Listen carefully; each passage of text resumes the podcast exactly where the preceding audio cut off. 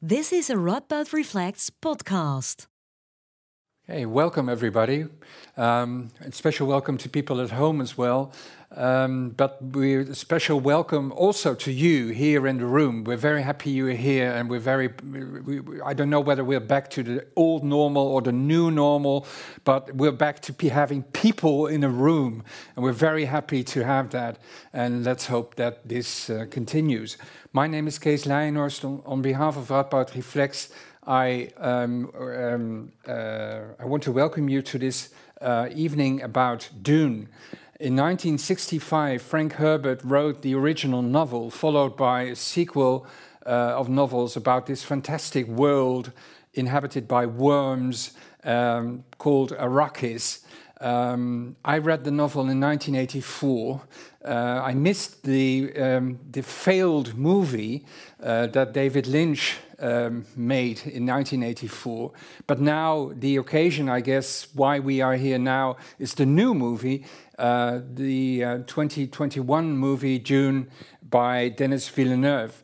Um, I want to make a quick poll. Who has read the original novel? Yeah, very good. Uh, who has seen the movie? Few people haven't. Very good. Um, this is going to be full of spoilers, so um, you can still leave. Uh, um, tonight, as said, we are going to. There are many, many as aspects to the movie and to the original novel that we can discuss. Uh, but there are two aspects that stand out. One is the religion of it. Um, there's a whole system and whole uh, belief system that is woven into the novel and also in the in the movie. And the other is the ecological aspect. Um, Arrakis is a desert planet, but it is a desert planet that can be turned into a green one. Um, it's exploited so there's a bit of colonialism as well. We're going to discuss that probably also at some point. But these two aspects will be discussed um, tonight the ecological and the religious aspect. And we've got two scholars that will address these issues, um, these two issues. The first is Lisa Doeland, who is a philosopher at Radboud University. Um, and the second is Seth Bledsoe, who is a scholar of religion also at Radboud University. Always amazing how many people we get from Radboud University. um, uh, first, Lisa is going to talk, and followed directly by Seth. Um, and that's followed by questions. The questions will still be done by Menti, uh, so there will be no microphone distributed in the room, in the lecture hall. You can ask your questions also if you're in the room uh, through menti.com, and the number you have to um, um, insert is 31176899. And I think it's going to be projected at some point, but uh, this uh, I'll, I'll, repeat the number when the question round is is there. So first we're going to have a discussion followed by questions from you, the audience, and also people at home can, uh, of course, um, ask the questions through Menti. Lisa.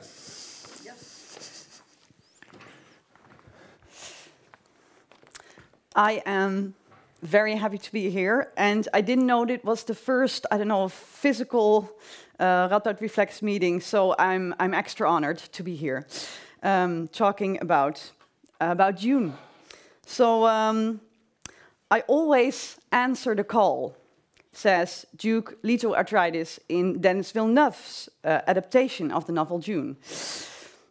So I did it too when I got the call to discuss this movie here tonight. Because I thought, what's not to like? It's science fiction, it's ecology, it's a book I always wanted to read, but never got around to. Um, it turned out to be perhaps a bit more about politics and adventure some kind of adventure tale or legend than I had expected. Perhaps also a bit like Game of Thrones. I always pay my debts, says the Duke Leto Atreides in the book.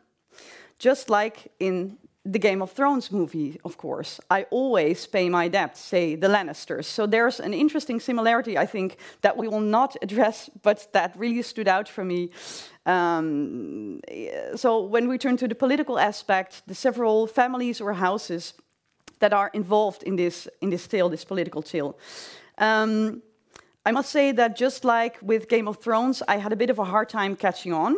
Um, but um, there is a warm place in my heart for Dune for, for the book as well. But I must say that um, the certain aspects that I will address today, so the, uh, the ecology part um, um, that I find most interesting, uh, perhaps mostly on, on a theoretical level. Um, and mind you, it was a fantastic movie.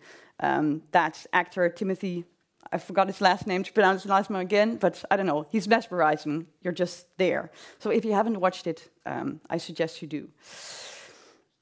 Mm. So I read this book during the summer. I must say it was a bit of an uneasy summer, a bit of an apocalyptic summer. Um, we had a heat dome, or we didn't. Uh, people and animals and things, uh, plants uh, in Canada had heat dome. Um, there were um, fires, there were floodings. We had that here in Limburg uh, and in Germany, of course. And so I was there on vacation reading this book. And in the meantime, I don't know, the, the news kept flooding in anyway it was a weird time. So I will address the, um, the notion of apocalypse and the apocalyptic um, uh, tonight as well. I think it's there in the book somehow, although not explicitly. But um, that's why I've, I've, I don't know, I've, I've, I've woven it into my story tonight.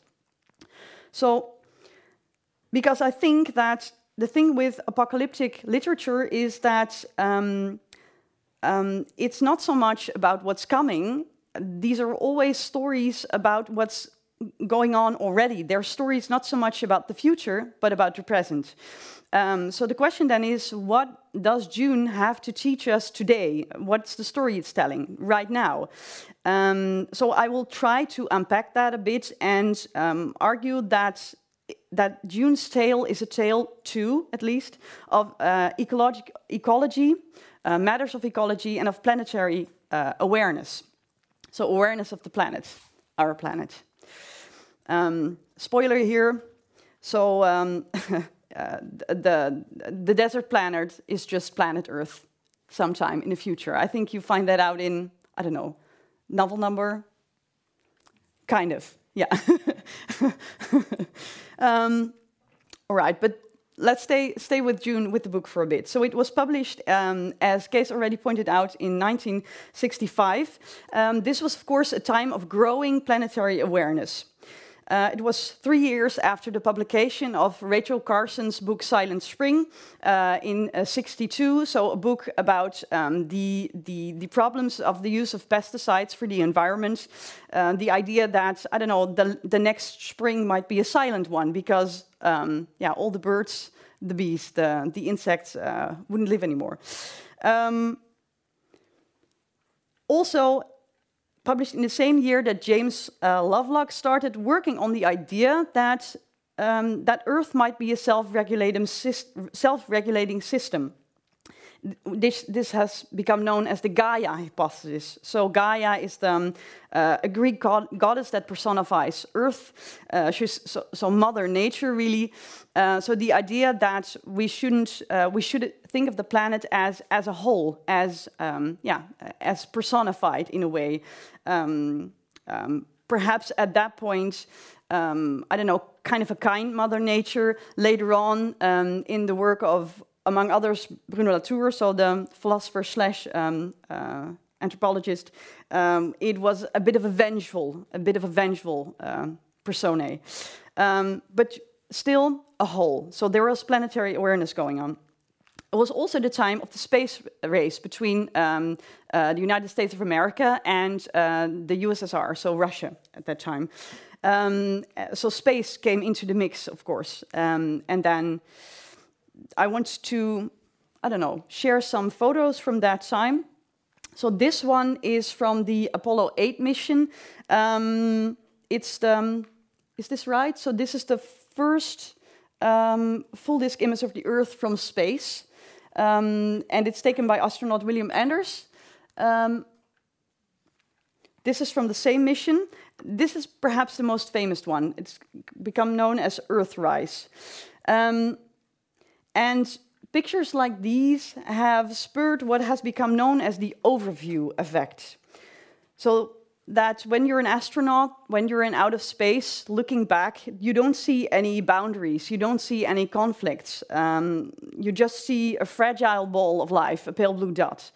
Although I must say that um, an astronaut that I interviewed, um, I think maybe even in this room um, eight or nine years back, Jeffrey Hoffman, although he was present digitally as well, but before we really got to, to I don't know, experience that on a daily basis.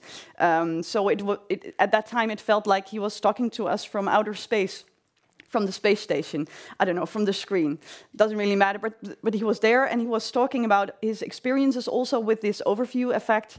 Um, and he said, "Well, I did, I did see changes, of course, on Earth. I did see um, um, the Amazon growing smaller. Um, I did see deserts expanding. So um, it's not like you don't see things happening from out of space, but it's different things that you notice. Um, mind you, he also remarked that um, that space is a hostile place. So when he went on uh, spacewalk, so working on the space station outside, he uh, argued you really feel that this is a place that you cannot really live in. It's not meant for humans. It's um, um, yeah, this is something that I'm reminded of a lot when I hear about plans of I don't know colonizing Mars or something. Um, these are strange places that we're not really I don't know not really fit for humans perhaps. So cherish the Earth that we do have. Um, so yeah, this is one quote on the overview effect that I just thought I'd include from Michael Collins, so one of the um, uh, astronauts on the Apollo uh, 11 mission. So he said, the thing that really surprised me that it, the Earth, um, projected an air of fragility. Um, and why I don't know. I don't know to this day. I had the feeling it's tiny, it's shiny, it's beautiful, it's home, and it's fragile. Mm, I want you to, I don't know, have this, this notion of fragile in the back of your head from now on. I'll return to it in the end. So it's fragile. We, we live on a fragile planet. Then finally, um, is this the picture that I wanted? Yeah. Also a famous picture. This is blue marble, um, taken on the Apollo 16 mission by um, Eugene Cernan, I think, who remarked something quite interesting. Um, he said, We went to explore the moon because that's what they did on that mission, and in fact discovered the Earth because they looked back. And I think this is important to think in mind. We might think we have, um, um, uh, at that time, also at the brink of, um, to put it in Star Trek terms, uh, go boldly where no man uh, had gone before. But then he looked back and gained some, some kind of planetary awareness. Um, so yeah, I want to zoom in on this, on this notion of uh, planetary awareness. But first, uh, I want to turn to, um, to the apocalypse, to um, eschatological anxieties.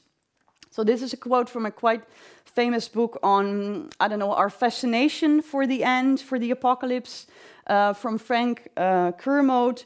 So he writes, there is nothing at all distinguishing about the eschatological anxieties. So our fears for the end, the end of the world, the end of times, um, the last days, doomsday, etc. Um, this anxiety attaches itself to the eschatological means available.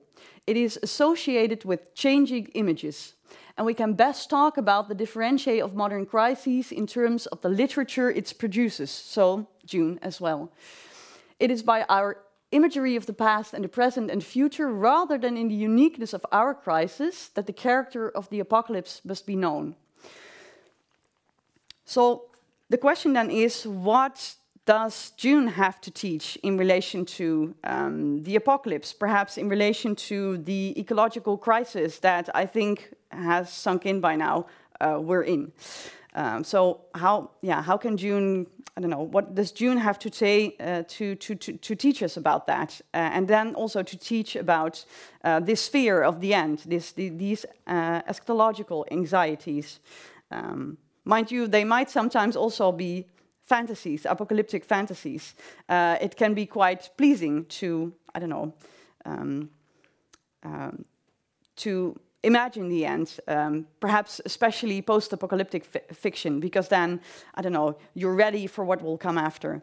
Um, and you have some kind of control, um, which is, I think, something that we aspire to in our um, apocalyptic fantasies. Mm. So, in science fiction, also, we might think that we imagine some coming apocalypse, but in fact, we're imagining the one that's already taking place. So, this is what I would like to, I don't know, um, the idea that I want to start out from uh, today. So, um, perhaps we should focus more on the slow apocalypse of extinction that is already taking place, um, that uh, I would argue is spurred by us, I don't know, forgetting about the ecological really and um, what it means to be an ecological being. Okay, Dune, turning to Dune. So, Dune is really the first novel that's very much concerned with this planetary awareness, and that is also concerned with um, uh, ecology in a planetary sense. So, what is planetary ecology? And the the, the Fremen, so the um, uh, the Fremen who are indigenous to this planet, um, they face some kind of dilemma. So, on the one hand, they want to terraform the planet, I don't know, use water, this requires water. Uh, but on the other hand, they want to avoid the extinction of the sandworms that produce the spice. Um, and as is pointed out uh, many times in the book, um, there is a relationship between worm and spice. Um, so, you need the desert. If you want the worms, you need the desert. Um, so they, they really need to keep the desert in place. Uh, for they depend on the spice uh, uh, for, the, for their livelihoods. Uh, also because they're kind of addicted to it, I think. But I'll just I, will just leave that. Perhaps we can address it in the um, in the discussion afterwards. Um, so what we see here is a clash, of course, between the, the, the, short term and long term. Because on the long term you might want to terraform, but on the short term you really need um, uh, you really need the money. Um, and we also see a clash then between economy or perhaps politics, a bit intertwined, and ecology. So as um, uh, one of the um, uh, main characters, the, um, he's called both the planetologist, the planetary ecologist, and the ecologist Kynes. Um, uh, interesting um, uh, names for him. But Kynes, at one point in the book, says Arrakis could be an Eden if its rulers would just look up from rubbing, uh, grubbing for spice. So, yeah, if we don't focus on the spice, it could be an Eden. Although, um, yeah, uh, then it would, of course, be a very different uh, place. Mm.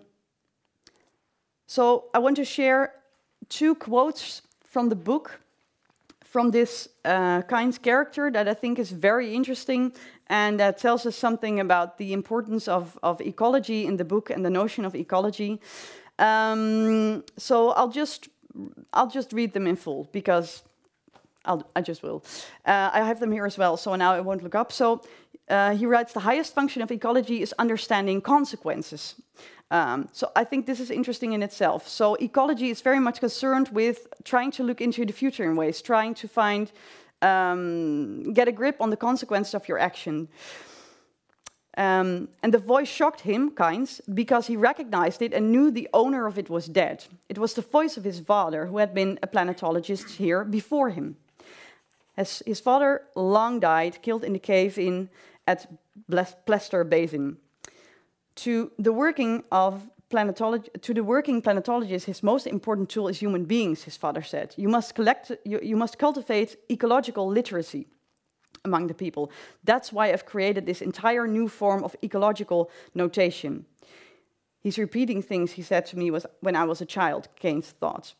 Um, bit of an I don't know, bit of a difficult quote to include here because um, at this point Kynes not doing very well. He's delirious in a way, so he's hearing the voice of his father talking to him. Apparently, his father lectured to him a lot, so it's a strange quote. But I found it interesting nonetheless, not only because of this notion of ecological literacy. So we need to become yeah literate in ecology. So knowing about the way we are um, connected to, to, to, to others in all these different kinds of ways. So the importance of that, but also the, um, the father-child relation and also the, um, the way in which generations are incorporated here. I think that part of ecological literacy is seeing yourself as part of um, a larger whole, also in, in a generational, yeah, uh, as part of generations. Um, so this is why I wanted to include it in, in, in full. Um, and I imagine then that, I don't know, being a planetologist is something that is uh, goes from father to son, father to son, perhaps a daughter. Uh, the interesting thing is, of course, that in the adaptation by Villeneuve, Kynes is indeed a woman. So, um, yeah, great. a change for the uh, uh change for better. Um, yeah, I'll, another quote, but I'll leave this one because I'm going to run out of time. Otherwise, um, I want to discuss with you um, the notion of desert power, that's very important in the book. Um, I don't think it features very much in the movie, so I do really hope you, you, you, you've read the book. Otherwise, I try to introduce it anyway.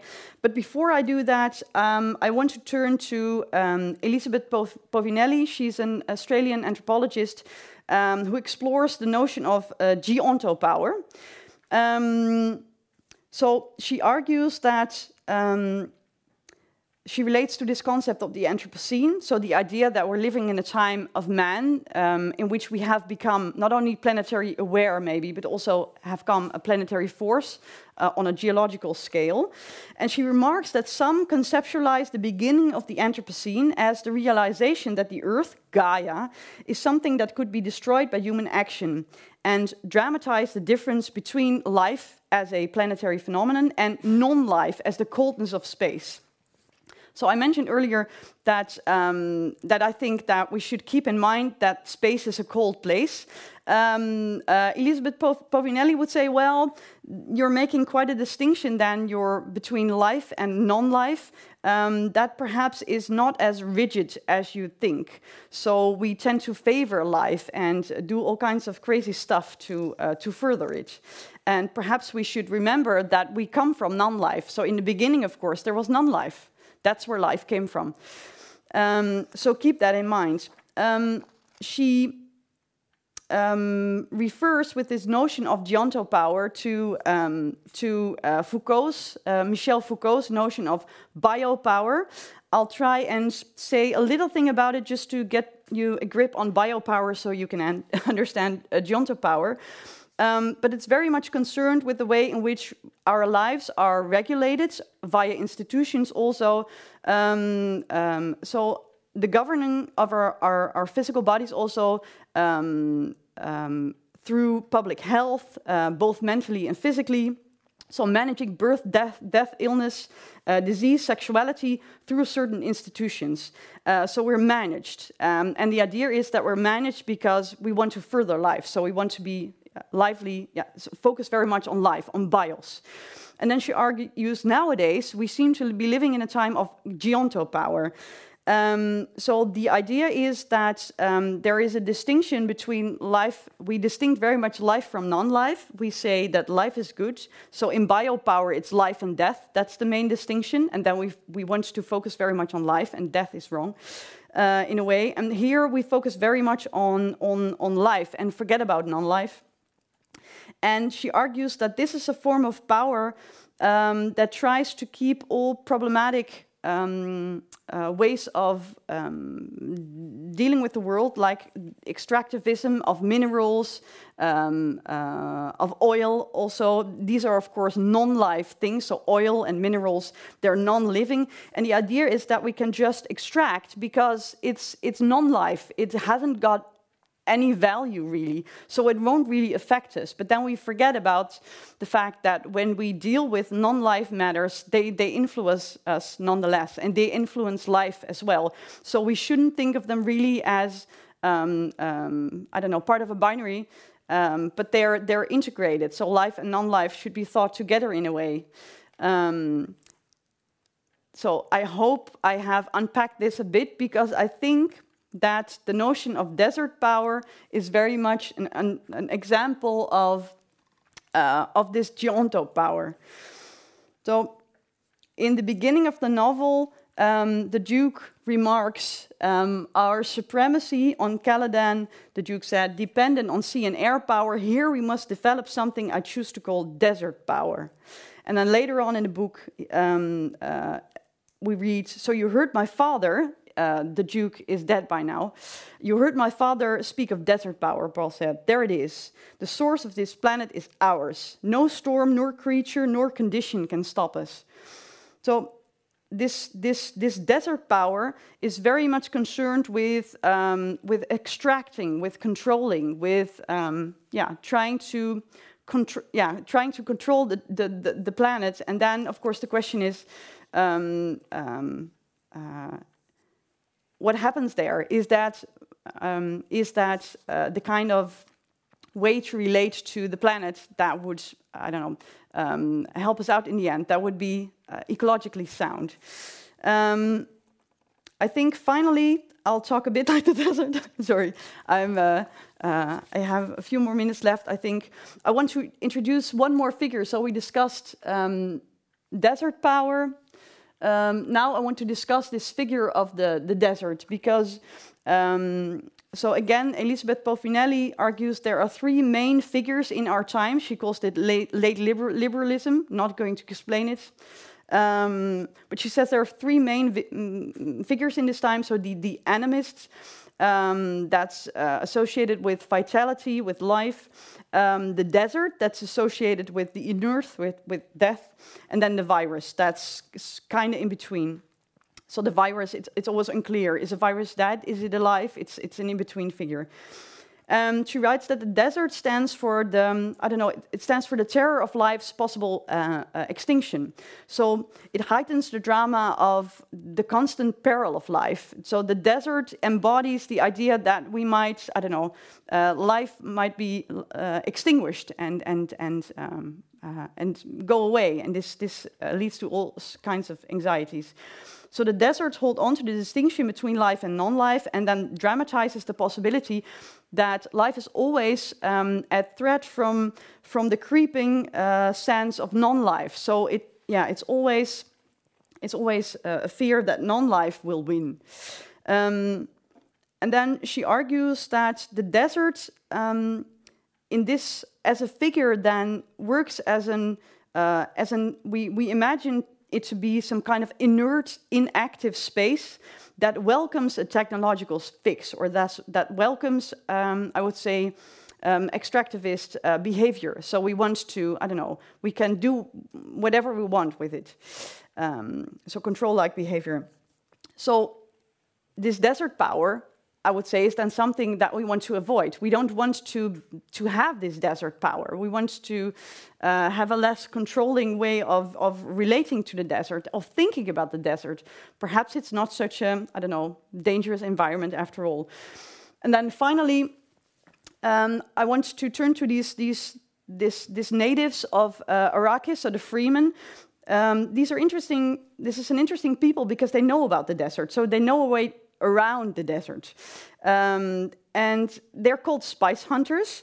And that made me think of um, um, other figures that are introduced in this novel, of, not a novel, sorry, uh, anthropology uh, as well, uh, very theoretical, um, but amazing book, um, uh, The Mushroom at the End of the World. So you think it's really about the end of the world, apocalyptic, perhaps it is, but it's mostly about the Matsutake mushroom. And this is uh, apparently a mushroom that mm, is not really fit for capitalist ways of dealing with it. So you can't grow it anywhere. Not everyone is good at finding it. You can't cultivate it. You can't grow it in that sense.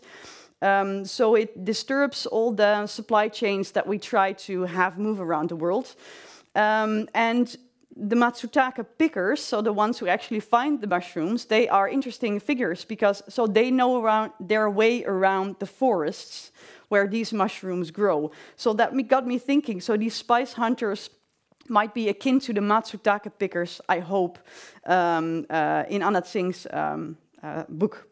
Um, so yeah, we don't want that controlling desert power. We want, I don't know, we want a shared sense of precarity. We want to, uh, and that's how I return to the precarity I mentioned earlier. Um, so this is something that uh, Anna Tsing also, yeah, stresses at the end of her book, um, living in the Anthropocene, um, being um, should not be just about the anthropos, about humans, but about feeling this, finding that shared sense of precarity that we share. All you, yeah, that humans and animals and plants even share. We're all precarious beings. Uh, so then ret returning to the, the, blue, the blue dot, the fragile ball from the beginning. And then, just for laughs, uh, in the end, because we have to discuss the worms. Um, oh, I start with no. Let's go to the worms. Uh, so in, in Dune, the worms are gigantic. They they are central states. They're frightening beings.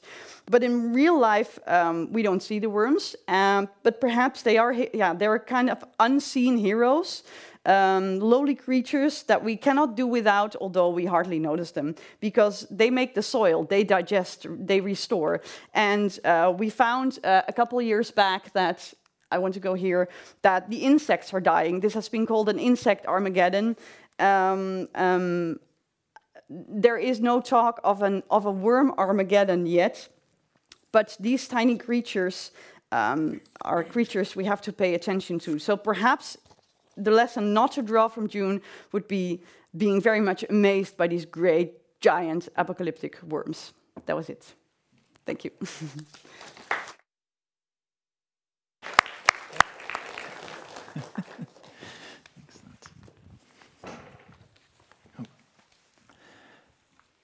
Uh, yes, thank you so much, Lisa. I feel like you've fulfilled a bit of the uh, uh, the Paul character there being so prescient, because lots of things you talked about, um, I think we'll touch on, on things that I'd like to talk about, if not here, then our conversation. So maybe I steal some of your, your language in my talk. Um, so thank you all for, for being here. Um, I too, um, uh, much like Lisa, had, had Dune sort of on the mental shelf of things to read at some points, and, uh, and after getting the call uh, to be here and speak tonight, you know, I made it to my uh, made a, a, strong effort over the summer to read not only the book, but continue through um, the original trilogy. And that's about as far as I've made it. So I hope I don't spoil too much. I'll try to keep it just to the film and perhaps the first book. Oh, maybe we go to mine. Ah, there we go. In an interview from 1984, Shortly after the re- release of the now infamous uh, David Lynch film, uh, David Lynch adaptation, author Frank Herbert said the following Dune, they say, is religious commentary. The religious commentary statement I was trying to create with Dune is that messiahs should come with a label on their forehead, may be dangerous to your health. Now, there's a great deal we could talk about when it comes to Dune. Um, and of course, the recent ab- adaptation by Villeneuve, whether it be politics or ecology, um, any number of, of things. And hopefully, we'll have a chance to talk about a lot of these together, um, especially the sort of intricacies and the problems that, that I think Herbert is doing and also Villeneuve uh, is representing in his film. Uh, but but uh, for my brief talk here, and I'll try to keep it uh, brief, I want to focus on a couple of aspects that, that has been labeled as the, as the title um, within the realm of, say, religion in the book of, uh, of Dune or the movie of Dune. Um, and that's the, what Herbert calls the religious commentary. And the first, as you might guess from my title, is this notion of messianism, Herbert's take on the, the Messiah myth. I also want to talk then about his uh, sort of secondary and related aspect uh, of the Messiah myth, and that's how humanity um, plays a role in the cosmos. So, very much picking up from Lisa's talk. Uh, and that humanity becomes the center, uh, the center of the world, the center of the cosmos. And indeed, I will hopefully argue or show that humanity becomes the God of the universe with the potential to create and also to destroy. For in that same interview, Herbert went on to add uh, about his religious commentary that in creating the characters for Dune, I went to the Messiah story that's so strong in our mythology, but I wasn't going to do the Jesus story. I was trying to create a mythology that would give people a different view on how we give our lives to leaders, not just, not just to messiahs, but to people who pose as leaders, who make themselves our leaders, who entice us into following them. Now, before unpacking what I think Herbert meant and saying here, and what he, he might have meant and, and his critique of Messianism within his book. I first want to offer a little bit of background about uh, the notion of the Messiah. Now, this idea of a messianic myth is quite popular in popular culture um, and in public consciousness and has been for centuries. Um, I uh, teach particularly in the ancient world, and so I might do a little bit of that here um, and jump into the past, uh, where we see this histor- historical development of the notion of Messiah uh, by looking at the term itself. It comes from uh, ultimately from Hebrew, Mashiach, that means the anointed or the chosen one. And it's this idea that there is an individual that has been chosen by God um, to come and to restore, um, to save, to lead, and to conquer. Uh, in the ancient Israelite and ancient Jewish context, the restoration, the healer, uh, the, the restorer uh, comes from the line of David, these ancient kings. This line has been destroyed. Um, and the myth of the Messiah developed within the Jewish consciousness uh, during the time of Greeks and Romans, these Greek and Roman empires that controlled um, much of the ancient Mediterranean. Um, and they developed this idea that eventually God would send the Mashiach, the Messiah, to restore our Davidic throne. Now, this took several different iterations um, in ancient Jewish thought. Um, some of it was simply what we call the, the, political, and I think Herbert is picking up a bit on that as well.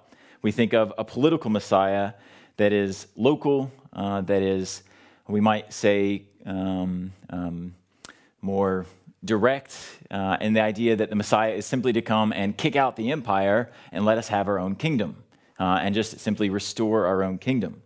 But this quickly came to also have um, a much broader um, idea that when this Messiah comes, it's not just to kick out the evil Romans um, from our land of Israel. Uh, but God's Messiah is come to kick out all the evil people from the entire world. So, what we have then is what we, what we might refer to as an apocalyptic uh, Messiah, um, a Messiah that is cosmic in scale. Now, as you, many of you that may have, have, taken some courses or done some reading, um, this is the context, the political and the social context, out of which many of the writings of the New Testament um, were born. Uh, and indeed, this is partly what Herbert is referring to by the Jesus Messiah myth. It's Jesus as this Messiah that comes um, and on a cosmic scale. Uh, we have this fully developed sort of messianic hope. However, I think Herbert um, um, does a slight disservice to himself and to his cr- critique.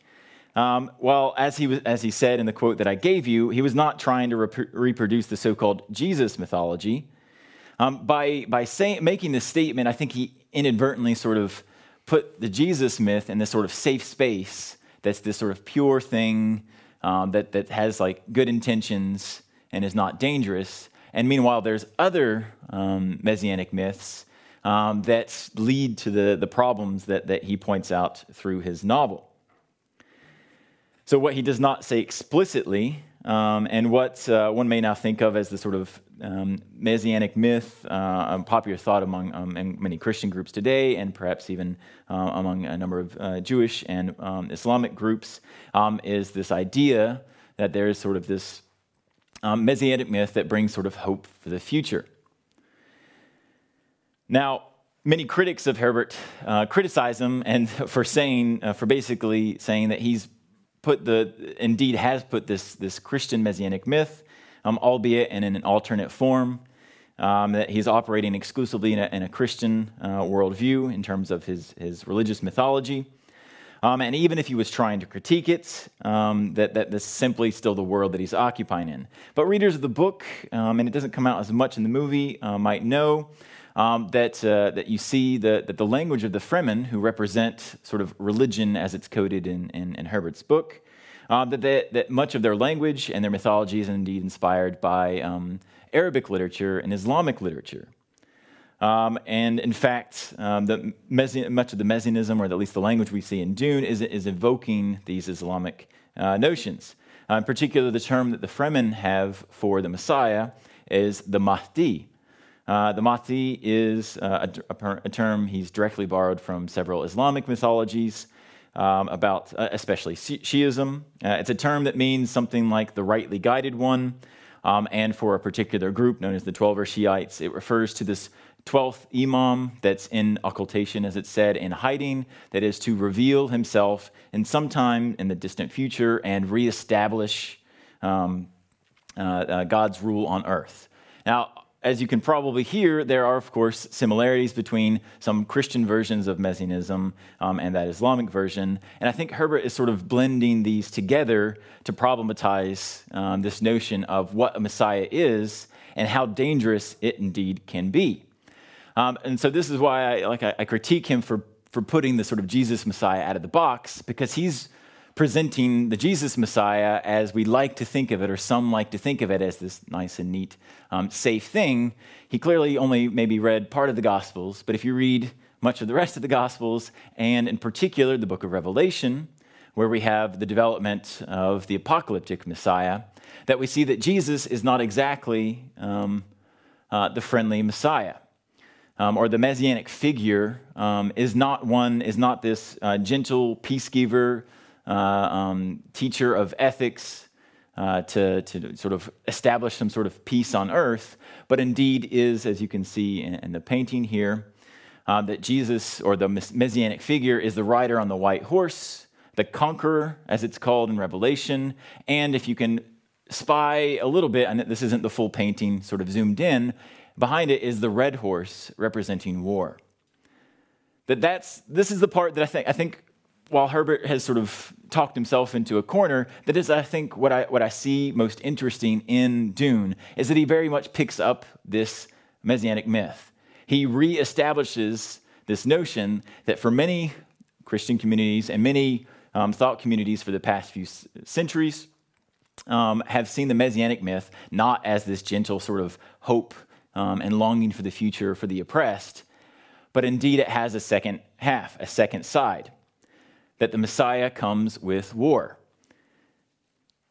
There's a certain amount of um, messianic discourse of, of, describing the Messiah as the peace bringer or the peacemaker.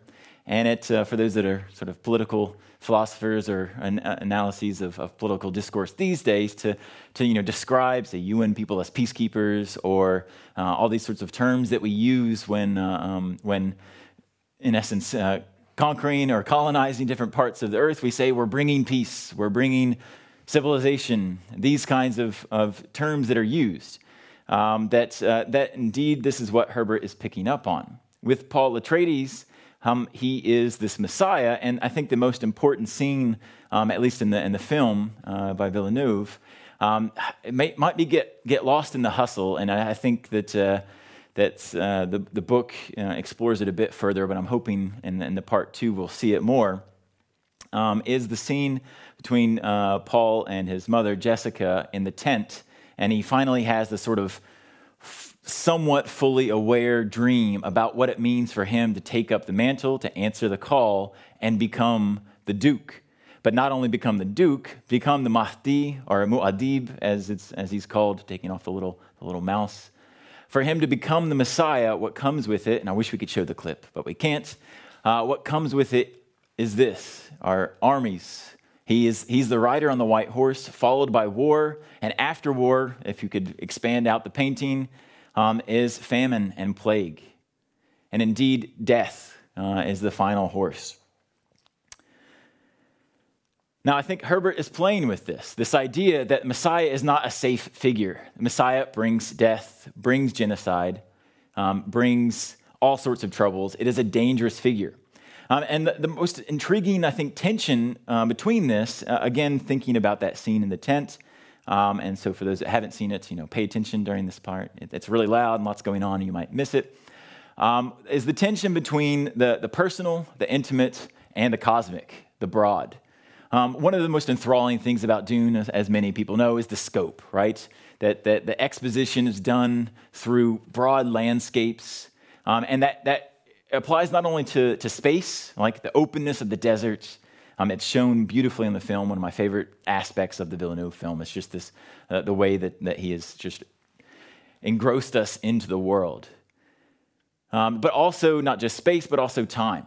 Um, Dune, as, as you further read, and, and hopefully, Lisa, it, it, will intrigue you a bit more philosophically as you read further, um, is this notion of time and the, and the playfulness with time that comes with, with Paul. We see it first with eating the spice, uh, but it's also alluded to already in, in earlier uh, parts um, about how the, the trading guild, the way that they can interact, how the planets can, how they can travel from one planet to the other um, instantaneously is through the spice um, and this notion that they can see the future just enough to where they can arrive safely. So there's the notion that, that space is not just about distance, but it's about time. Um, and, and to come back to my point about this tension between the intimate and, and the cosmic, or sort of the, the local or, or um, um and the cosmic, um, is that um, as we, we will see with Paul's decisions, um, and, and, he sort of reflects back on it in this tent scene, is that every personal decision he makes, um, us as viewers, we're on his side. He's the good guy. Like, uh, on the one hand, Herbert does that classic sort of good versus evil, Atreides versus Harkonnens, right? He problematizes it so because every good decision, every right moral decision by the protagonist, Paul, um, leads to further conflict. Um, it leads to further conflict both within the immediate scene, um, whether it be the threat to himself, the threat to others, and of course the threat to the Fremen. But um, this scene in the tent, and further in, uh, as, as we hope, hopefully we will see uh, in the book in the second film, is that every time he makes a decision to save himself, to save his mother, to save other people, maybe I won't spoil everything, um, it, it seems like the right decision. But what follows is death. What follows is genocide. He sees himself in the, t- in the tent scene um, leading an army of Fremen, conquering the galaxy uh, with the Atreides banner on the flag. And it scares him to death because the Messiah is not this peaceful and is not this bringer of peace as one might think or at least if it's the bringing of peace comes through conquest.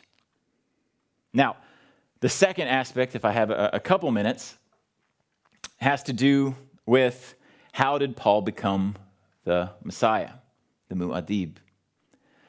We live in a world long in the future. Um, so we might call this, in some sense, a post apocalyptic world, but say a post post apocalyptic world. The near apocalypse had happened a millennia before, where there was this, you know, Herbert is so great for this sort of prescience about how, how we think about apocalypses, even only uh, a few years later. Uh, reminds me a lot of, of Terminator, as that, that what's happened in the, in the past, from our perspective in Dune, um, is there was this near conquest and d- destruction of humanity by machines. Um, it's called the Butlerian Jihad. Um, this, this war, and by the way, that humans were the ones that were initiating the jihad against the machines. And after it, they recreated a new society, um, a new society where, um, where machines were no longer allowed. And so we are millennia in the future, and humans have evolved to make up um, for all the needs that they have that, that, that machines had been doing before, including space travel, as I've mentioned. Spice as the important um, element that allows humans to evolve to time, tra- uh, to, well, time travel in a sense, you could think of it that way, but to space travel, uh, uh, to see the future, uh, among other things. But we also get a little bit into uh, a picture into the world. This is especially from the book, but it, it's sort of hinted at um, in the movie. There are a number of um, evolved type uh, human types, uh, ones that aren't really um, they're, they're, there, but they aren't explained in the in the film. For those that have seen it and wasn't sure what was happening, there are a couple of people that they're asked a question by the leader they're standing beside them and they're like their eyes roll back and then they come back with, with an answer these are called the mentats um, they are the human computers they have developed um, a method for computing massive amounts of data in a very short amount of time like a computer um, there are a number of other people that have, have a number of other types of uh, uh, evolved um, groups and communities but one of which also is the bene gesserit and I think uh, this is perhaps the one I, I find to, to, be most intriguing, um, not only because of what their mission is, but also because of how it affects Paul uh, directly, is that his mother is a Bene Gesserit. Um, and this is a group of women. It, it seems to, it's a sort of a, a, an evolved trait or, gene that only shows itself in women and has for centuries. And they have developed a plan to cultivate sort of a, a genetic crossbreeding of several different families to where ultimately they'll create the perfect human who, unfortunately, uh, would be male. So all these females have worked for millennia to create the perfect human, and the perfect human happens to be male. So I don't really want to jump into the sort of feminism of that, um, maybe in the conversation. But what I, what I think is interesting and in how this touches on what I mean by messianism is that Paul is the Messiah, um, the Kwisatz Haderach is how it's called, um, is the Messiah by creation, by manufacture, hence the, the title of my talk. Is that on the one hand, it takes away the, the magic, it takes away the, uh, the sort of, um, uh, sort of the allure of the Messiah if it's something that humans have done by design. Now, there's a sort of a, a, tension there in that Paul is not supposed to be the Kwisatz Haderach. There was a, a, a sort of a hiccup in the system. So this hiccup does leave us at least a little bit like on his side that he was destined to. And this leads me to the, the, the final point that I, that I want to make, and I hope I can talk about more in our conversation, um, is that what, what's missing from, from this, um, from this world, is God. There is no divine at least not in the way we might think of it. And I think it's, uh, it's epitomized, um, one, in this notion that, that humans are the ones that create everything. Humans are the ones that, that even formulate um, the Messiah myth, as we find out, and it's only mentioned briefly in the movie, but we find out in the books a little more explicitly, the Bene Gesserit, to make the world prepared for this Kwisatz Haderach, for the, for the Messiah. They have gone around every sort of planet in the cosmos and implanted centuries ago, this is some long term planning, centuries ago, thoughts in the mind of the indigenous peoples about how eventually there will be a Messiah. And so by the time we get to the sort of present day of the Dune book, uh, we have this Fremen people who have, you know, I don't want to say that. I almost said the expression "drink the Kool Aid," but I mean, uh, for those that um, and and Herbert uh, in that same interview, by the way, it's it's worth watching. Like brings up about how Jim Jones is this sort of he uses the word marvelous, which I think is a bit too. Yeah, well, an enthralling kind of character about the how, how a Messiah figure can be can be gripping. But in any case, the Fremen have taken this prophecy that was implanted to them, manufactured by the Bene Gesserit centuries ago, and have expanded upon it dramatically. And so Paul then is, in a sense, representing a Messiah, but not a mythological one, not a divinely ordained one, but a manufactured one. And it, his, his role as Messiah is self fulfilling prophecy. And this is a, um, a drawing. Um, I knew I would forget the artist's name. I should have written it down. Amazing. This is a pen and on paper, like a ballpoint pen on paper. Amazing artist. Um, it's titled uh, The Self Fulfilling Prophecy of Narcissus and the Mushroom. So I like the, uh, the idea of the mushroom that also touched on it too. Um, it is this idea in, um, in Dune, I got off track there, um, that humanity um, has not only um, manufactured their own say, religion, to unfortunately use that term, but they manufactured uh, their own myths, their own mythology, their own salvation, and they indeed have made themselves into gods. And this is epitomized by the universal code. They have this, this sort of allusion to the religious past, and, and one of them is called the, uh, the OC Bible that, uh, that some of the people um, refer to a number of times. But the primary commandment, the one that we hear several times, is this Thou shalt not make a machine in the likeness of a human mind. Thou shalt not make a machine in the likeness of a human mind. Now, for those that have taken my exegesis of the Hebrew Bible, course, this should sound a bit familiar. This commandment is reminiscent of the second commandment um, of the Ten Commandments, and by the re- Protestant reckoning, I, I, do think he's dealing with sort of a Protestant, Protestant way of approaching the text. So I'll refer to the second commandment of the Old Testament. Um, and in the Old King James, or King Jimmy, as I say, idiom, it reads, Thou shalt not make unto thee any graven image or any likeness of anything that is in heaven above. By this subtle allusion to, an, to a rewriting of the ancient rule, Herbert has made humanity the sacred, has made humanity that which is set apart, that which is forbidden to replicate.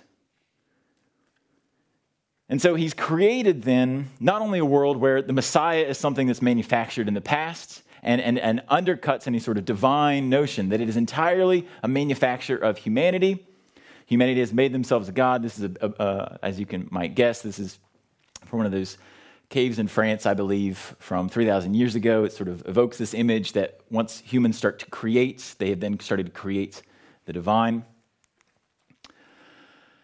But it creates this world, um, it creates this notion um, that humanity has become uh, the God of the cosmos.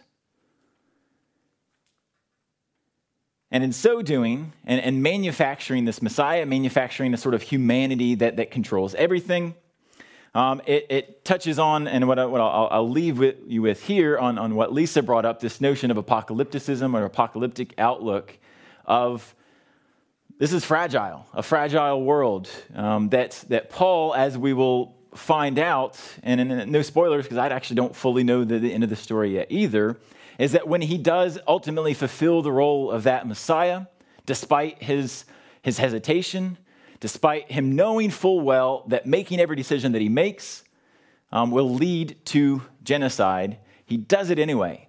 And it fulfills to come back to where we began that old messianic myth, that old apocalyptic myth, that the apocalypse, in many ways, is an out with the old and in with the new, to put it tritely. Out with the old requires the destruction of the world. It requires, as Lisa brought up in her talk, uh, this, this ambiguous uh, and unsolvable riddle of to create the new world that seems like a good thing, to, to terraform Dune, Arrakis, to make it into the green planet as the mythology of the Fremen and, and, and the, the goal of the Atreides, requires its destruction. Requires its destruction of its local god, Shai-Hulud, the worms. It requires the destruction of life itself, the spice. So, with that, I, I end and, and, hope the conversation continues. Um, and we, as we think and unpack a bit more of how Paul um, or how um, Herbert has manufactured his Messiah of Paul and undermined, critiqued, even while some, some way sort of rehashing uh, an old story, making it new, where a Messiah is one that is manufactured and humanity is one that has created its own destruction. Thank you.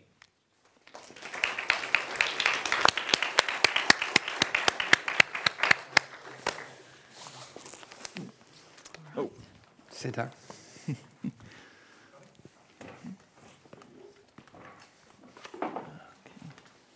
How long did I go? Bit like, bit like I did. Okay. About 20 25. That's okay. So that took a bit longer than uh, we thought. Um, we have less time for discussion and uh, questions from the audience. So let's just jump jump into it. Um, um, you said I would start with you in reverse order. Uh, you talk about manufacturing messianism, the messiahs, and so on. Um, could you read um, uh, Dune, the first novel, at least? As indeed one big critique of religion, almost Karl Marx, religion is the opiate of the people. Opiate, there's the spice, there's the melange that gives visions to people. The divisions are also manufactured by the Bene, Bene uh, Gesserit. Um, isn't, could you read it as a critique of religion um, as a whole? Um, I think Herbert would say yes. Um, I think he would say, um, as, as the quote I, I brought up alluded to, that, that Messiah, the way he was trying to play with the Messiah myth is this idea that Messiahs aren't these sort of pristine, divinely ordained figures, they're manufactured, and to think about it from the human perspective, as we, he tries to make us do, say, by of, by way of the, the Fremen, is to see it as, as how much are we enticed by these figures? How much are we willing to be you know, convinced mm-hmm. to follow them. Um, and, and as it seems, much to our own self destruction. Um, even if, say, the immediate goal is to um, as in as in the book and in the first movie, to sort of resist the the prototypical evil of the Harkonnens. Um, Mm-hmm. That it's uh, yeah, that it, it works to its own nefarious ends uh, as well. Yeah. So there, there, there is a lot of manufacturing and um, creating uh, expectations and so on in, in the book and also in the in the in the movie. Yeah. I'm not entirely sure if, if, I mean, yeah, the quote from Marx, I hadn't thought about opiate and the spice. That's a neat connection. I don't know. I'd have to think about it more because, you know, Marx is so much about the, it's ruling class, you know, versus the, the subservient class, or to put it in the, in the capitalist terms, right? The, uh, the owners of the production and then the means of it. I don't know. Um, I don't think it's so simple as that. I think, I think the, the idea that we have this ruling class of the houses, um, in one sense, is, is a little bit more a critique of, say, feudalism, say the Middle Ages, but also European colonialism, and not, say, capitalism itself. So, Yeah, colonialism was something that w- wasn't brought up, but um, we also colonized the earth. European col- col- colonialism. Uh, there's a lot of critique of that in the in the in the in the in the book. Uh, uh, in the movie, not as much, maybe. Um, but wh- what is your take on that, Lisa? Well, especially the way in which I don't know. I tried to um, get this notion of geontopower in because that's very critical of extractivism as well. Because yeah, so first of all, I really like this notion of of extractivism that. Um, um, that is used more and more. So the way in which we relate to the earth as something that can be extracted from. So it's like yeah, it's it's of course in line with uh, with colonialism, but then mostly related, yeah, to, not so much to. Um, there's hardly any humans involved. Well, not not not like there were in the old the old days. Um, but there's I don't know. There's a similar take. So there, there's this there's this um, this space, this land. Um, now it's mine. Uh, although I'm not really sure about what happened way back on Arrakis, but yeah, that ki- that way of thinking. But that's still, I don't know. There's still a very extractivist way of thinking also uh, on Arrakis. Although I feel like this this this Fremen people, they I don't know. There's some potential there to relate differently. So. Um, But there's there's a tension there because there's also there's also this idea to terraform indeed Yeah. the uh, the desert uh, the desert planet Yeah. in the same way, but at the same time they are the the, the keepers of the spice. Uh, so uh, we could make we, we could make a comparison with oil. Uh, I mean, I, I I think there Herbert had oil in in mind. 1965, certainly. 1965. Um, so, so do you see this this ten- tension? Uh, if you if you look at the Fremen, uh, on the one hand, it's this myth of terraforming Arrakis to make it into a green planet. On the other hand, they are also, in a way, exploiters of spice, aren't Yeah. they? Yeah, and addicted to it. Uh, Yes. Yeah. Um, yeah, so addicted to oil themselves as well. And mind you, when I when I relate the um, the um, the, the Fremen, the spice hunters, also to to this notion of the Matsutake mushroom, then I find um, so the Matsutake pickers. But there's the thing is here that before you know it, you're romanticizing. So it's like these noble people that have a way with um, dealing with their environments. They are attuned. Um, so they are, we aren't. So we're the extractivist kind, and they're the good kind. Um, and we have to learn from them in a way. So I, I see that I'm, I don't know, on um, dangerous ground there. Yeah, I think Seth, that you wanna uh, react? just to add briefly, I, I- I think the only sort of cringe moment in the in the movie for me was when when the Atreides first arrived, and it's such a, a beautiful scene and so epic in like the scale, um, in the Villeneuve style. But they, they come out to the sound of bagpipes, right? Yeah. It's, it's to make the so you know part of sci-fi and fantasy is that it's set elsewhere, but there's aspects of it that make the strange familiar, right? And so so we can identify with these you know hobbits or whatever you know in, in, any world we're thinking. Um, and you know the bagpipes speaks to a particular um, sort of uh, past, And juxtaposed, so then here's the sound juxtaposed as the bagpipes coming out as they're coming down. And meanwhile, the crowd of the, the locals, of the Fremen, are you know screaming in, in what's Arabic-ish, um, Yeah.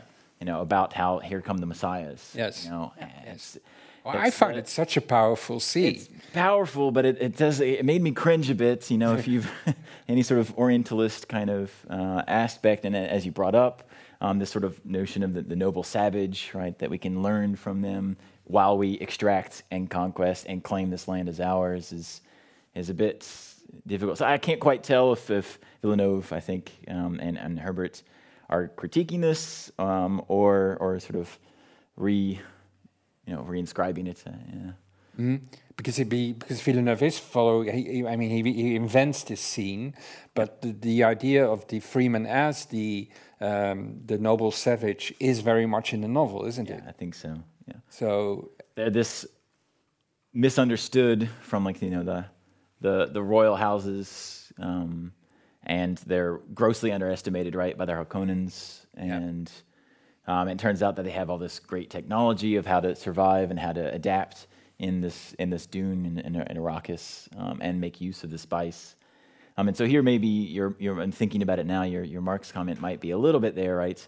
Um, as as you said, Lisa, that uh, the extractive aspect is sort of the capitalist, like as you the, with you talked with the mushroom, whereas yeah, they, they make use of the spice, the Fremen, but it's presented to us in a way that it's sort of organic part of the lifestyle, and it's sort of reminiscent of of depictions of Native Americans where like the, the white conquerors came and just wiped out the buffalo and only used it for like the meat and the hide and that's it and left the rest whereas um, the Native Americans like used every bit of it and, and it was sort of integrated into their lifestyle and therefore it's sort of this again that sort of noble savage kind of narrative. So yeah like I said I'm kind of on the fence about how how to how to feel about that Yeah. it's certainly there and it's in, in the Yeah. source material in the Herbert How itself. are you feeling about it? I was thinking about the worms and the relation the Fremen have to the worms because there's only one scene, also again powerful scene in the movie where you see a Fremen riding the worms. So the Fremen are able to control them, whereas for the exploitator, for the, ex, the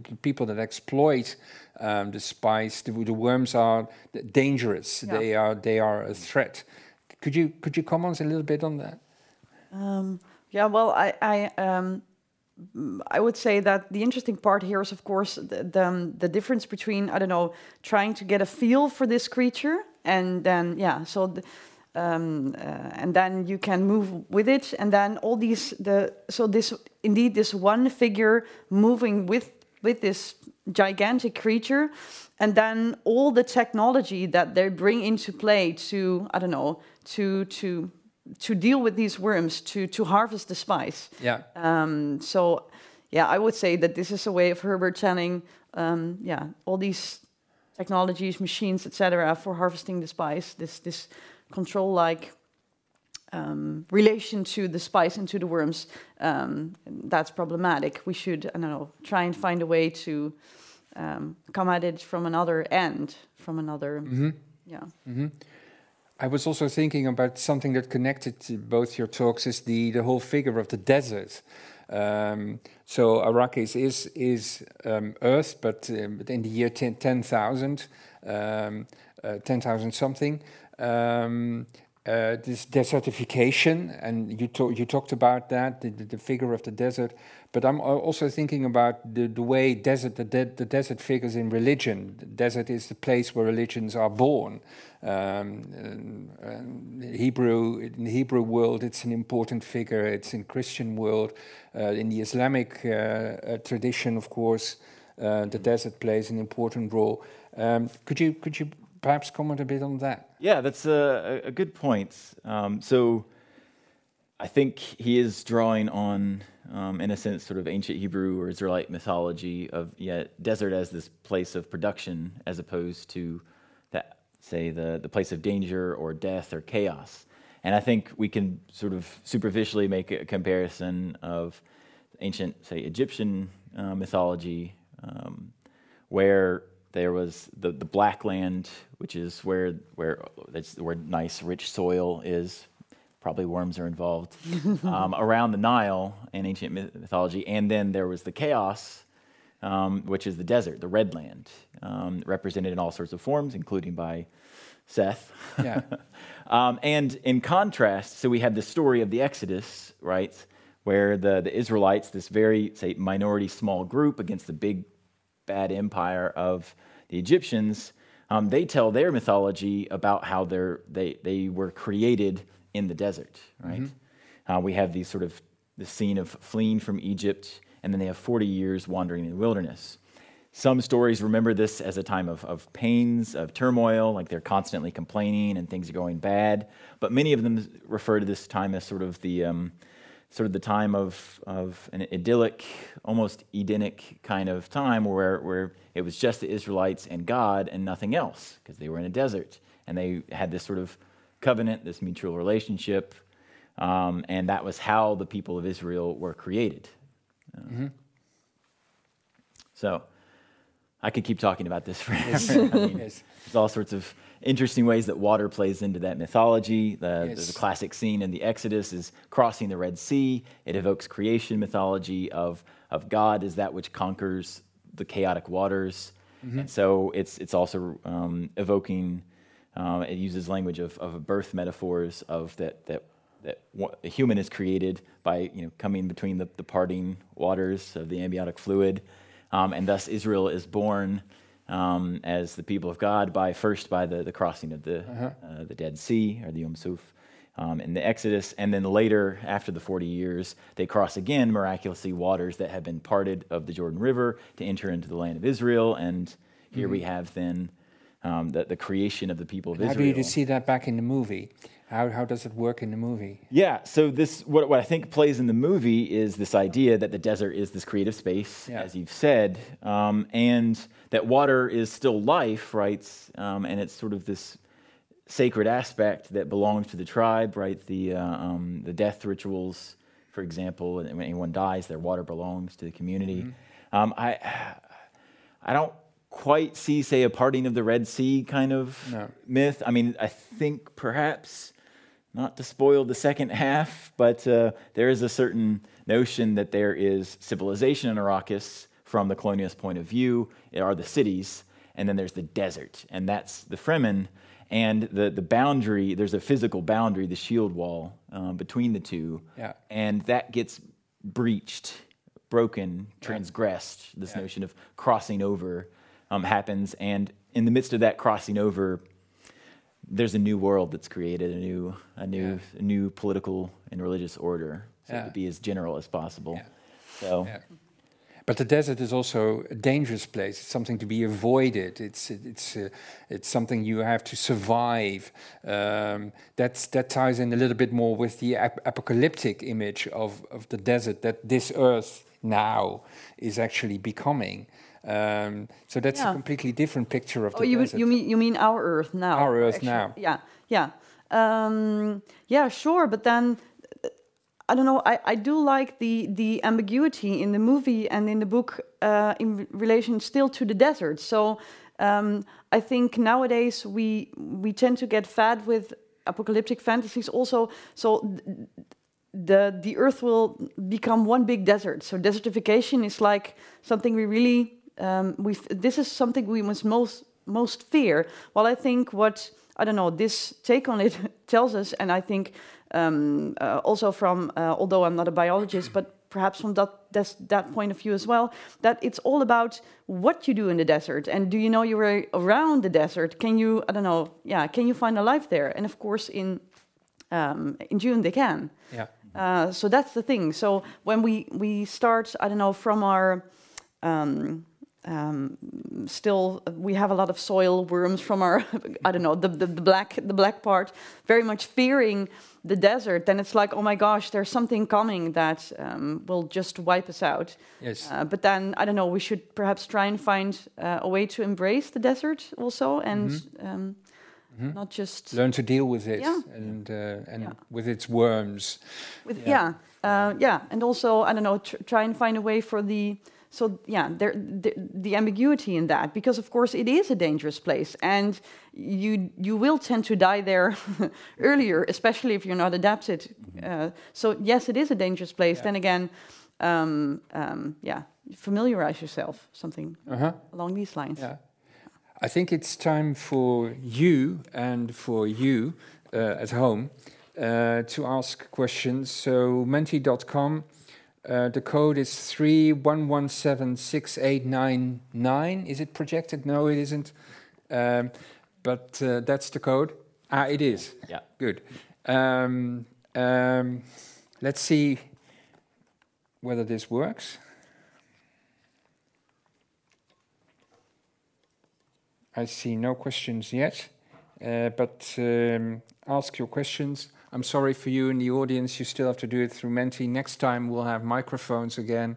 Um, um, maybe a question. Um, um, it's no coincidence he's called Paul, isn't it?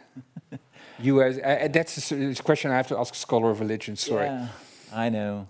And you even prepared me for this, and I still haven't decided what to think. Um, yeah, uh, I don't know. You don't know. Paul is this it's complicated figure, right? He's the, the persecutor of Christians, right? And then becomes uh, the Christian. So, I mean, in some ways, it, it models this idea that the Atreides are the conquerors of the Fremen. And I do like the, the movie that, like, we don't get much from them. It's sort of toward the end. Um, and I think anticipating we'll get a lot more in the, in the second half. Um, and there's one of the lines by, um, by Chani, um, who's, you know, they're sort of negotiating how things are going to go. And she was like, well, some, I'm going to paraphrase it horribly, but something like, regardless of whoever our imperialists, you know, colonialists are, like, you know, they're still gonna, you're still gonna take our spice, you're still gonna Mm-hmm. Ravage our lands, Yes. kind of thing. Um, and so Paul goes from being that to being, say, one of them. And Yeah. so there's this sort Yeah. of Yeah. notion of, yeah, to put it in, in those terms, a sort of um, conversion from, from, from, yeah, Conqueror to from conqueror to, to, to part of the community. Yeah, Um, to even leader of the community. yeah, and sort of the, the revelation again is is sort of manufactured by way of the spice, by the melange, by he takes the uh, he does this um, sort of corrupted version of the Bene Gesserit ritual Mm-hmm. um, that uh, that sort of opens up his eyes entirely, and he sort of I really want to say drink the Kool Aid again, Yeah. like fully like. Um, he does do a sort of drinking to sort of fully commit, and he, in this case, he he dies in a sense to become different. So Mm-hmm. Yeah. sort of Yeah. putting up the metaphor of the sort of uh, of the baptism and the sort of the Christian metaphor of you die and reborn again as part of the the end community. So Yeah. Ah, good. Um, then I have to use my own eyes. um, um, can the manufactured Messiah be a reflection or even critique on how we create gods and subsequent messiahs, a glorification which nowadays shifted to public figures? That's a question for you, Seth. Yeah, I'll, I'll say the short answer because I, I think I've, I've talked uh, a lot. Is that um, Herbert would, would say yes, that the danger of the Messiah is that each individual decision, this charismatic leader, he's definitely blowing up on this, this notion of, say, populist leaders, something that's a bit familiar to us uh, these days, not that it's anything new, is that uh, we, we afford a certain amount of power and um, how, how do you put it? Um, truth saying, regardless of what we might think truth is, that what they say is, is truth, unquestionably so. And, and while it may seem, okay, well, you know, populists or, or messianic leaders come and go, um, part of the story, again, on the grand scale, is that every minute, tiny decision that Paul makes or Messiah might make um, has ripples across um, time for, for millennia, has ripples across the entire universe, um, as, as he says in the tenth scene, that you know, to save himself and his mother is how he boils it down. Um, I'm basically going to effect, uh, bring about um, a conquest of the cosmos that, Yes. that, that results in the deaths of millions, if not billions. Yeah. So Yeah. it's taken to a grand scale, but Yeah. uh, sort of maybe um, almost ad absurdum. But this idea that giving uh, a Messiah or charismatic figure such power, um, every decision Is they dangerous. make has, has exponential Yeah. um, um, Yeah. effects. Yeah, so that you could could read it as a critique. That's your short answer. Uh, one for you, uh, Lisa. Um, desert power is equated with utilizing the Fremen. However, this exploitation is different under Atreides in Harkonnen. Can we find a root in history for this context? So the notion of the exploitation of of the planet and the Fremen in in the Harkonnens and and Atreides is is different. Um, Oh, and then an, a historical comparison. yeah, Now. maybe. Yeah. You can butt in. I'll, I- I'm thinking, but um, but then I think we would have to focus on the way in which they rule. hmm Um, Yeah, we haven't talked much about the polit- political side of it. yeah, There's a lot of politics in it, isn't it?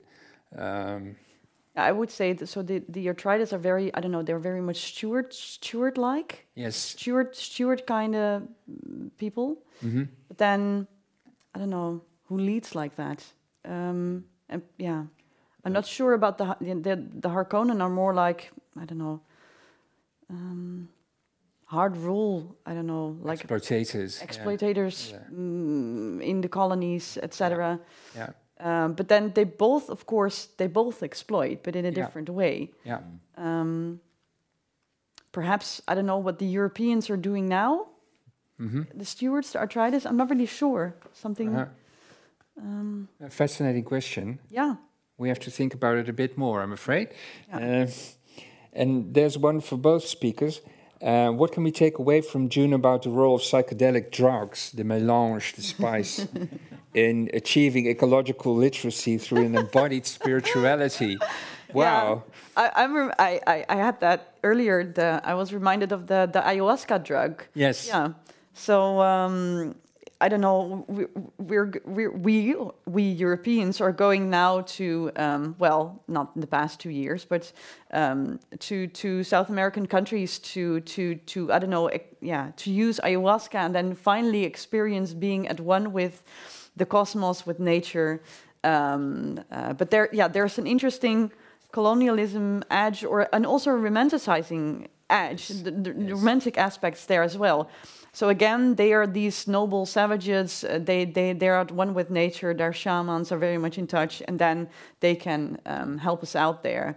Uh, and of course, the interesting thing with ayahuasca is that, I, I, in the end, I I never dared. I've never used it, but it always felt like some kind of shortcut to bliss or something, or, or Yes. shortcut to to to I don't know, leading a finally uh, leading a happy life and and being in at peace with my myself and the world. Yeah. Um, and we really want to believe in that. So there's, I don't know.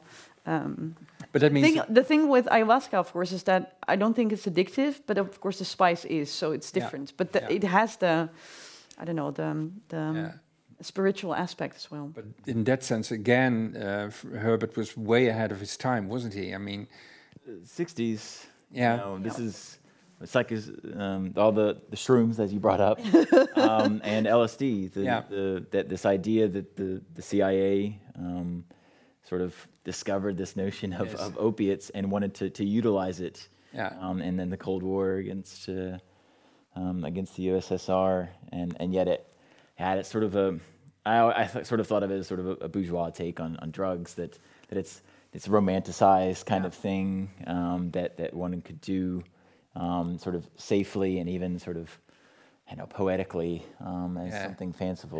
Yeah. Um, it's certainly let's put it this way: it certainly is not something that was uh, written in the '80s um, No. in terms of the way no, drugs are talked about. It's very No. much um, 60s. more 60s CIA uh, s- Yeah. LSD and the 60s rebellion. It's a Okay. classic book, Michael. So yeah, it's worth a read. Um, that's um, a question also, I think, for both, but let's start with you, Lisa. Both the potential of cosmic redemption through humanity, including an incarnate God, and the Anthropocene Center humanity. Can we see in Dune any hints of post humanism? And, and there's a reference to Har- Har- Haraway. here. Yeah. Could you could you could you explain the question? Yeah. Uh, Yes, please. yeah. So if humanity takes central stage, and now, yeah, so they're actually gods, as you've just explained to us. Um, of course, the idea is that um, this notion of the Anthropocene that we hear a lot of nowadays has, I don't know, um, it seems, um, it seems that we are acknowledging the way in which um, people affect the earth, but then also be kind of humble about it. Then again, it's still very much. So, who is this anthropos, and and and who is the um, who is this human or we that's united? Because then um, uh, um, the main critique on this notion of the Anthropocene is that um, it moves beyond um, inequalities. Yeah, between people, um, um, yeah, in different cultures and nations, but also between people and animals or things uh, and things, etc. So it's um, um, in a to a lesser extent. So this this this this this hum, yeah, this we, so the anthropos, the the humanity that's united in the Anthropocene as a geological force, uh, which of course is quite I don't know. Unfair because the way in which I am a geological or part of this geological force is different from people in other places in the world. So, yeah, so so this whole idea that humanity is a geological force um, um, does not do justice to the the different ways in which we're all involved, um, and then. Um, it's all our fault, you know. In the Anthropocene, it's the fault of all humans, all the anthroposes. Uh, yeah, um, and then so you cannot diversify, and you cannot uh, take care to I don't know local differences or uh, so so that's I think mm that's what the Anthropocene is all about. And then perhaps we should discuss, return to the question because I don't think I've answered it yet. There was a, there was a talk of post-humanity. Yeah, in Dune. Mm, well, so I've read the first book. Not in there. I Not think. in there, I think. No, but maybe later. Um, maybe. Uh, I, I think there, I do think that that Herbert plays a bit more of what it means to be human, not what it not not the effects, of human on the cosmos um, in the later books, particularly with uh, a certain character uh, that that comes back, um, but is again manufactured sort of by my by machine. Um, and I don't know how to speak generally, but short answer is yes. I'll just stop. That- that- I think I think it does play in a notion of, of uh, a little bit of, of that, and maybe it's hinted at in the first book with this notion that this is in a world where like we want to relate because they're human, but then we realize that all these there's all these evolved things that are, are beyond what we are. I know that's sort of a reductionist take on posthumanism, but still, um, it's at least toying with this idea of what it means to be human is is not exactly the, the same. So. Okay. Then next question: What do you think about this idea of a whole population of a planet working towards a common common goal, transforming Arrakis? Maybe again, Lisa, if you you start with that. If that will be a good idea. yeah. No. No. Uh, no, uh, no, because that that's the thing. A common goal. Who for? Um, uh, Cui bono. Who save the profits? planet. Save the planet. Yeah, uh, yeah, but the planet, the the, the planet's not the the issue. Um, of course, so Arrakis is still there. So let's assume that it is Earth in the future. It's still there. It might be a desert planet, but it's still there. So we're not really concerned with the with the planet itself. Um, I would say, um, but then we are concerned with with with those th- that are living on the planet, uh, albeit they humans or not. Um, and when you try and find a way, when you try to find an answer to the question, what's good for all, you cannot answer that question. There's, you always run into trouble because what's good for the one is not good for the other. That doesn't mean that um, there aren't certain directions yet that you can turn into that are that are bad for most of all involved, and therefore would not be, yeah, you wouldn't want to go there. But have one goal for all. Um, um, I think that's always um, that's always asking for trouble. This is the this is your Messiah figure again, right? Yes. If we all go running after the Messiah, that's where things go wrong. Um, I, maybe I, I, res- I respond a bit of you've talked about sort of the needs of the community versus the needs of the individual. I mean, what do, what do you see as the sort of conception of the self here? Is this, you know, there's there's sort of classic modernist kind of notions of individual and the sort of autonomy of the self. I mean, and then we we encountered the Fremen, where where one's own wa- the water, like you know, we're what ninety something percent water. Some biologist knows that number, um, but that doesn't belong to you. It belongs to everyone. So it Yeah. it's sort of it's a, a dis, it's, it's sort of you know a disruption of of the notion of of what we are and, and how we conceive of ourselves. I mean, what do you make of that in terms of of I mean, y- your counter against working together as a bad thing because it ignores the self, but maybe that's not a problem for the Fremen, at least the, the Fremen way of life. I'm not really sure. Yeah. Um, could you, I don't know, the last bit. Where do you want to go? I, I guess I'm, I'm trying to ask of how, a roundabout way of trying to ask, is there any such thing as, say, individuality um, in this idealized community of, of the Fremen? Fremen. I know the the movie hasn't quite got to it yet. Yeah. You've No, read the the first movie book. Then, then the there question is, yeah. And then sh- should we try to get there, or is that a problem? Yeah, well, maybe the reason why it never works to sort of all work together is because we all have different interests. But Yeah. you know, what if we all sort of um, aligned our worldviews? Do we lose ourselves? Is that is that critique in there that somehow we lose ourselves um, into the embodied person of the Messiah, if we want to put it sort of politically or religiously, um, or is is is this a critique on on this sort of this notion that we are these individuals, autonomous? um, things. I don't know how to, you're a philosopher, I don't know how to put this, but uh, Well, I think it's always I don't know. There's there's there's some kind of going back and forth here. I don't. If you relate this to, in order to live, I need some kind of individuation, identity, autonomy. There, there's something that's me that wants to I don't know that wants to um, not so, much procreate, but just keep on existing. Um, um, but in order to do that, so there's something I don't know. Yeah, there's the, the, the, importance of something individual self that persists in the world. Um, but then, in order to do that, I need yeah, I need to work together. Uh, and in the end, of course, it's I don't know, it evaporates and then becomes others again. So there's this constant going. Yeah, but then if you if I don't know. Um, so could we all? So we all want to persist, but then we don't all persist in the same direction or something. So uh, yeah, do you, do you get my drift? So Yeah. this is this is where um, yeah, where I, I really really have problem with um, the Messiah figure and the question. So how do we solve this Anthropocene ecological crisis? Like there's just one answer or just way to one way to go about it. Um, I don't know. I have I don't know. I think this notion of precarity is important um, because um, um, it I don't know. It reminds us of um, our own precarity, the fact that we will die, decay, etc.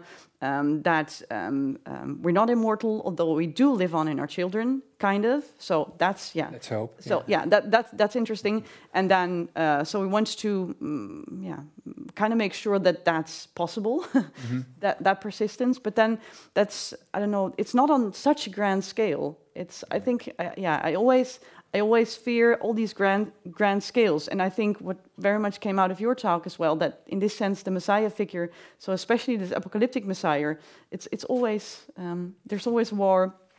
There's Or behind it. destruction Yeah, and yeah. We have to stop. Uh, it's way it's past time. Uh, thank you very much for your talks and for your engaging discussion. Thank you. Big warm uh, round of applause for them.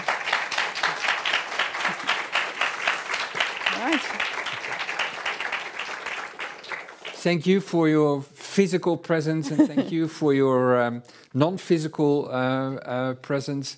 Um, I hope to see you again for, uh, during a physical event of Radboud Reflects. Thank you very much and come come come home safely. Bye.